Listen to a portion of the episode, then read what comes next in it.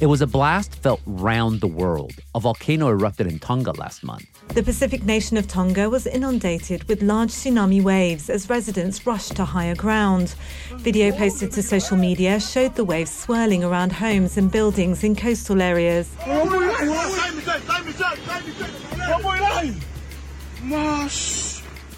The waves that it caused spread across the Pacific and eventually hit the West Coast. I'm Gustavo Arellano.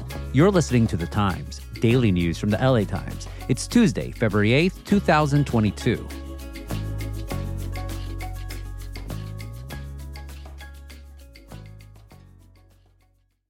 Soon after the eruption, tsunami warnings were issued from Asia to North and South America to Australia. There was none of the devastation like the world saw in Fukushima in 2011 or across the Indian Ocean in 2004. But what happened in Tonga got us thinking how are the effects of tsunamis so devastating, yet so little is known about them? That's why today we're calling together, as usual, our Masters of Disasters. Música maestro.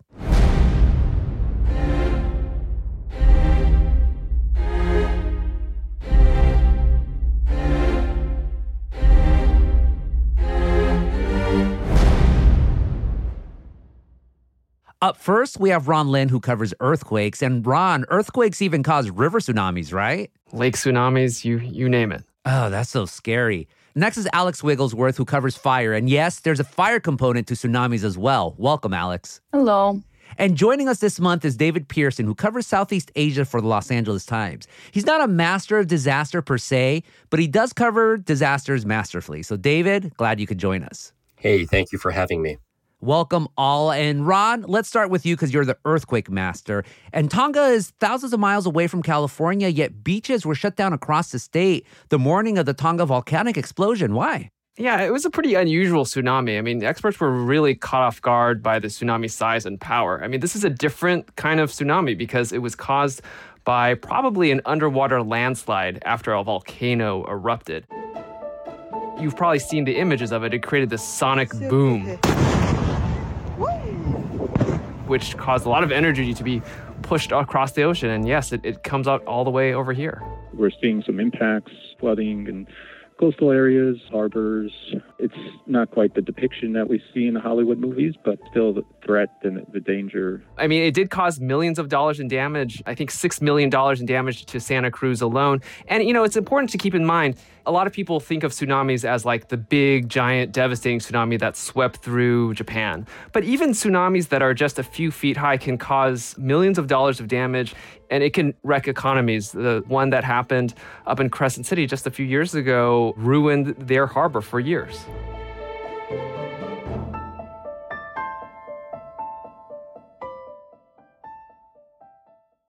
So thankfully, those tsunamis we saw were relatively smaller in scale, but when they hit hard, they go beyond the realm of disasters. They're straight up catastrophic, apocalyptic, even, like the 2011 one in Japan. David, you covered it. What do you remember about it? Yeah, I was based in our Beijing bureau at the time, and I remember we got reports of a massive earthquake in Japan, 9.0. So that puts it, you know, in the top five of all time in recorded history.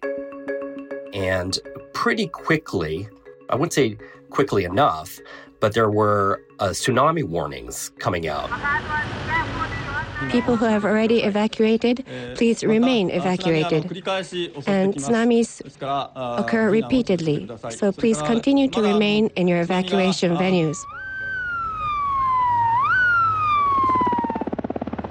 For an hour, there were TV helicopters filming images of these massive waves just barreling towards the Japanese coast.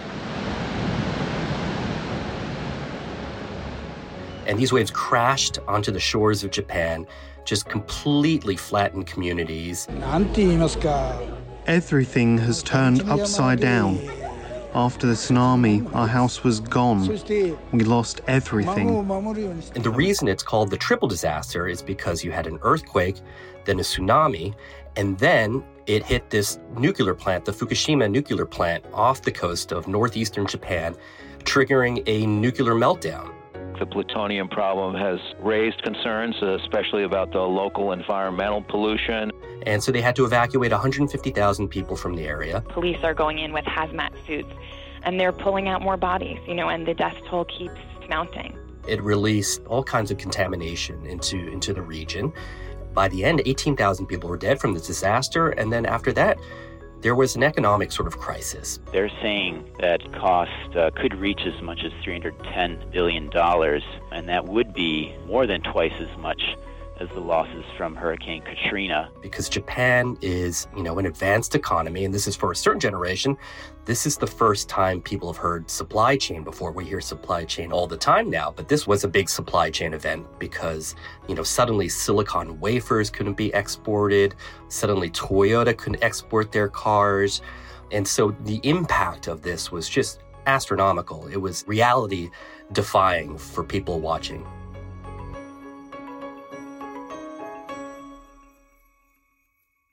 It was a quadruple disaster economic, the earthquake, the tsunami, the nuclear meltdown. And then on top of that, Alex, there were fires sparked by that tsunami.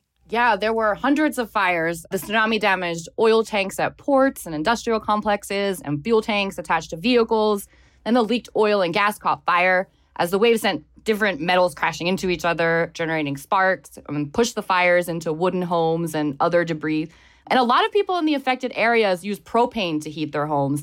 So there were reports of damaged propane cylinders that were spitting flames as they floated on the waves, uh, setting fire to whatever they touched. And scientists believe there might be another weirder explanation for some of these fires, as well as fires that started during another powerful tsunami that devastated the island of Okushiri in 1993. Video footage from that 1993 tsunami showed fishing boats bursting into flames seemingly spontaneously at basically the same time the tsunami hit the harbor. Witnesses described the ocean as bubbling and shining white right before this happened. Researchers later found that methane gases that had been buried in the seafloor were stirred up by the ground sliding. The tsunami then helped squeeze the methane bubbles up into the seawater and drove them into a seawall, generating static electricity that caused the bubbles to catch fire. And they concluded that's what caused the ocean to appear frothy and illuminate white. The burning bubbles then accumulated on the boat decks, the boats caught fire. The tsunami swept them ashore and they ignited the gasoline of a car that was rolling in the waves, and the fire eventually spread to the center of town.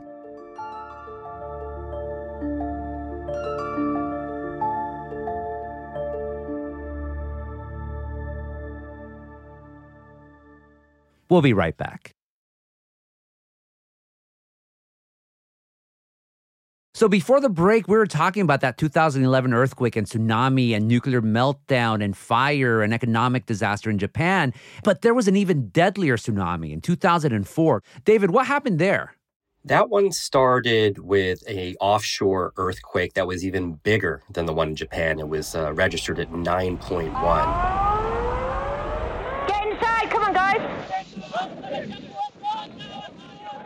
was off the northwestern tip of Indonesia, a place called Banda Aceh, which uh, many people hadn't heard of before, unless you were covering an insurgency, uh, which was running there for, for many years.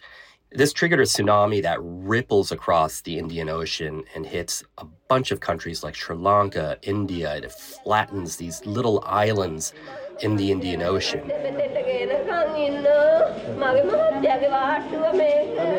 This is indeed a an international tragedy, and we're going to do everything we can to assist uh, the nations that have been affected in dealing with this tragedy.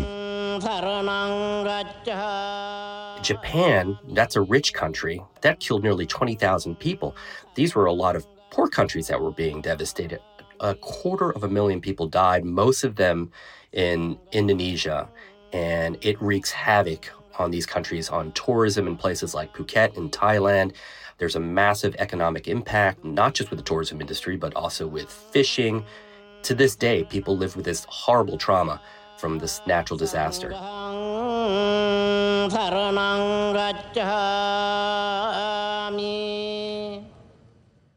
And then on top of that, Ron, you started seeing a phenomenon called tsunami tourism. Yeah, tsunami tourism is a thing. And in fact, it, in a weird way, it can actually be an economic opportunity. So, Crescent City is like the capital of tsunamis in California. It's this town up in the northwestern part of California. It's the last big city right before you head into Oregon. And it's, it's actually called Comeback Town, USA, after a tsunami killed 11 people after the, the great 1964 earthquake that hit Alaska. Was hit hard again more recently. And actually, there's a, an effort to try to promote Crescent City as a place where people can come and learn about tsunami science because it's actually a thing that people need to be aware about. I mean, it would be a good thing for Californians when we're at the beach or if we're at a nice restaurant just on the coast to think about, you know, if an earthquake really happens, my brain needs to shift really quickly to decide, hey, I got to get up the bluff or just further inland if a tsunami hits. And there was another tsunami that hit Indonesia in 2018, and that one was deadly and devastating as well. But Ron, it also offered a disturbing lesson for people who live in tsunami zones. Yeah, I mean, in a way, if you have a big earthquake that happens many hours away, like if a big earthquake happens in Chile or Alaska, us in California, we're going to have many hours of warning. What this Indonesia tsunami in 2018, what made it so scary is that the quake struck really close to shore. And so it wasn't detected by deep sea sensors that can give people hours of warning before evacuations can occur. And so when this magnitude 7.5 earthquake hit just north of a narrow bay, it sent waves as tall as 20 feet straight into a town. And that killed 1,200 people. And the thing for Southern California is something like this could happen. I mean, there's this scenario of an underwater landslide caused by an earthquake in Santa Barbara, and that could cause, you know, a sloshing of tsunami waves into other parts of Santa Monica Bay. So it's super important that people have this mindset of, you know, you might be enjoying the beach, but if you feel an earthquake, it's time to get up and get moving. So, over the summer, on a trip from Seattle to San Francisco, we took the 101 coming down and we hit up a small town called Long Beach, Washington. Here I am in Long Beach, Washington, greeting visitors to the beach. There's a sign that says, Warning, ocean currents are dangerous. No swimming. It's this small town that's beautiful, but it's also known to me as a city where it's at real risk of being flooded in a tsunami, especially one that is resulting from a magnitude 9 earthquake just off the Washington and Oregon coasts. And when you actually look at the beach itself, it's, it's pretty menacing. You can kind of see these large waves coming on shore. It's a very different beach experience than in uh, California. And there are a number of communities right along the coast where there's not really enough time to evacuate from the lowland areas if a big magnitude 9 earthquake hits off the coast of Northern California, Oregon, and Washington. They actually had a high school athlete run from the elementary school to the evacuation point and he just barely made it. And there's no way that these little kids could make it. So, the long term solution in a lot of these areas is to build vertical evacuation centers. And it's just so important that people kind of understand that tsunamis are a thing. They might not happen in our lifetime, but when it does, you definitely want to know what to do.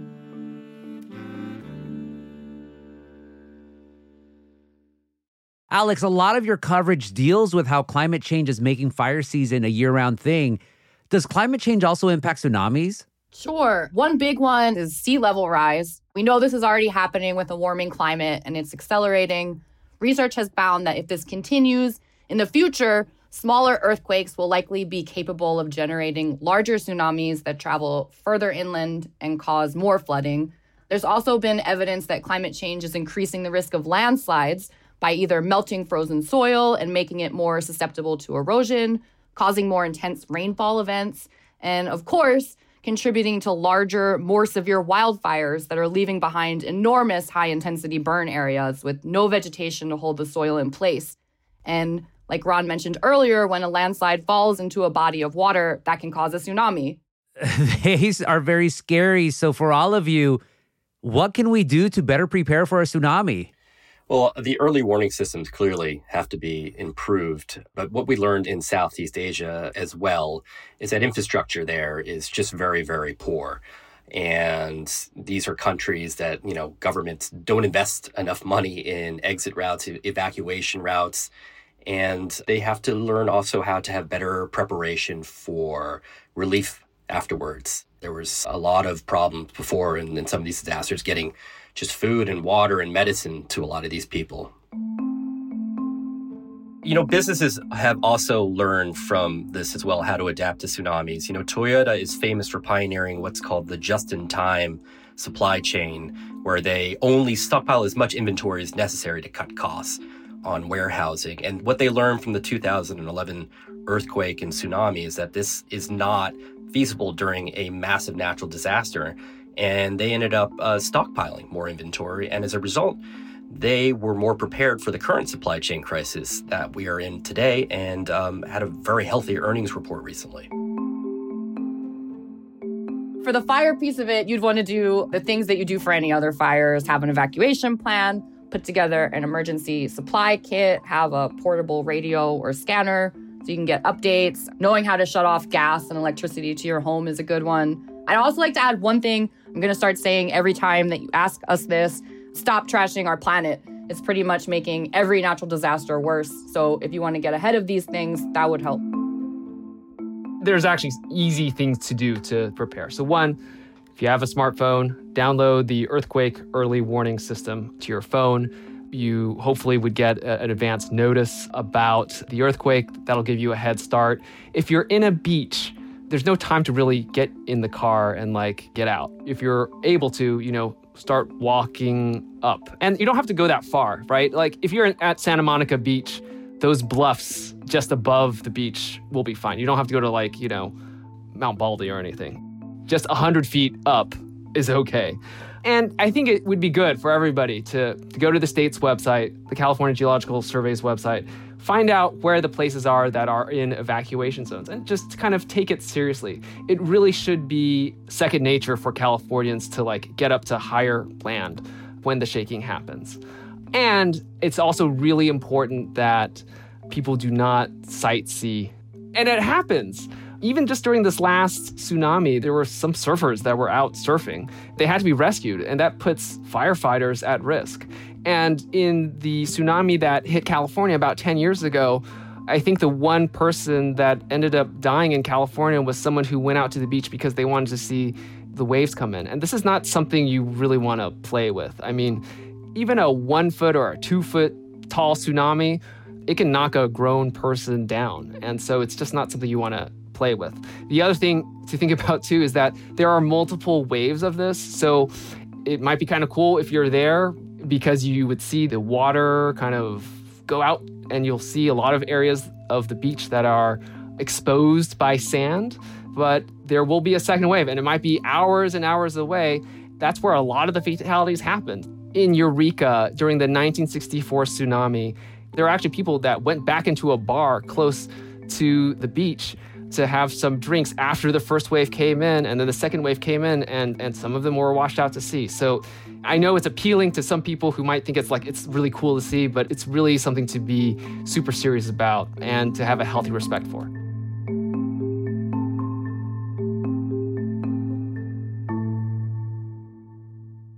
We'll be right back.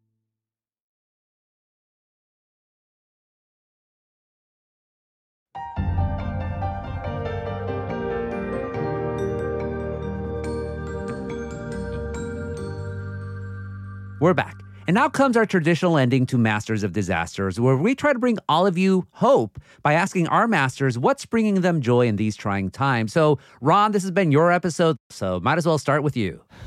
in these pandemic times, we were trying to figure out something to do with some family members that were visiting from out of town. And something that brought us a lot of joy was doing a, an out of season Easter egg hunt for the kiddies and the adults. It was a blast. And it kind of goes to show that even 20 uh, somethings may not be as imaginative about where you hide eggs as you might think. How did Jewel feel about this? Oh, she was a little jealous about it, but we'll do a special one for her. Jewel the rabbit, the official mascot of Masters of Disasters. Alex, what's bringing you joy right now? Yeah, so up in uh, the Central Valley, it's almost blossom season. That's when all the fruit and the nut trees bloom before they start producing in the spring. And in Fresno County, you can take a driving tour through the orchards or past them called the Blossom Trail. And it's really beautiful. And as you know, I'm a huge tourist, so I love this stuff. Oh, no, yeah. I always love the joy that you bring. It always involves traveling. David, finally, what's bringing you joy right now? Yeah, well, given the last two years, I'd say my big joy is that everyone in my family is healthy. But my little joy is a Singaporean breakfast called Kaya Butter Toast, which brings me joy and cholesterol. It's basically uh, two pieces of bread toasted uh, over charcoal and then smothered in a coconut jam and a really unhealthy amount of butter Ooh. that you dip into these soft boiled eggs that are sort of like some level before cooked. It's amazing. In a world of disasters, toast will always bring us joy. I love that.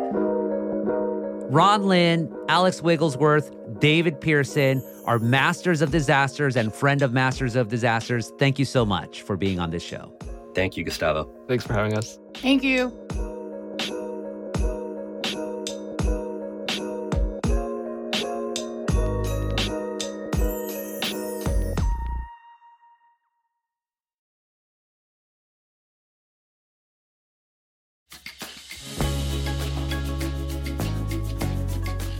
And that's it for this episode of The Times, daily news from the LA Times.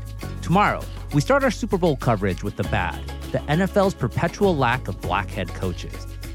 Shannon Lynn was the hefa of this episode, and it's her mom's birthday today. Happy birthday, Sunshine Sandra! Shannon's a senior producer along with Denise Guerra and Kasia Broussalian. Assisting them are Ashley Brown and Angel Carreras. Our engineer is Mario Diaz. Our editor is Kinsey Moreland. Our executive producers are Jazmin Aguilera and Shani Hilton. And our theme music is by Andrew Eapen. Like what you're listening to? Then make sure to follow the times on whatever platform you use. I'm Gustavo Arellano. We'll be back tomorrow with all the news and desmadre. Gracias.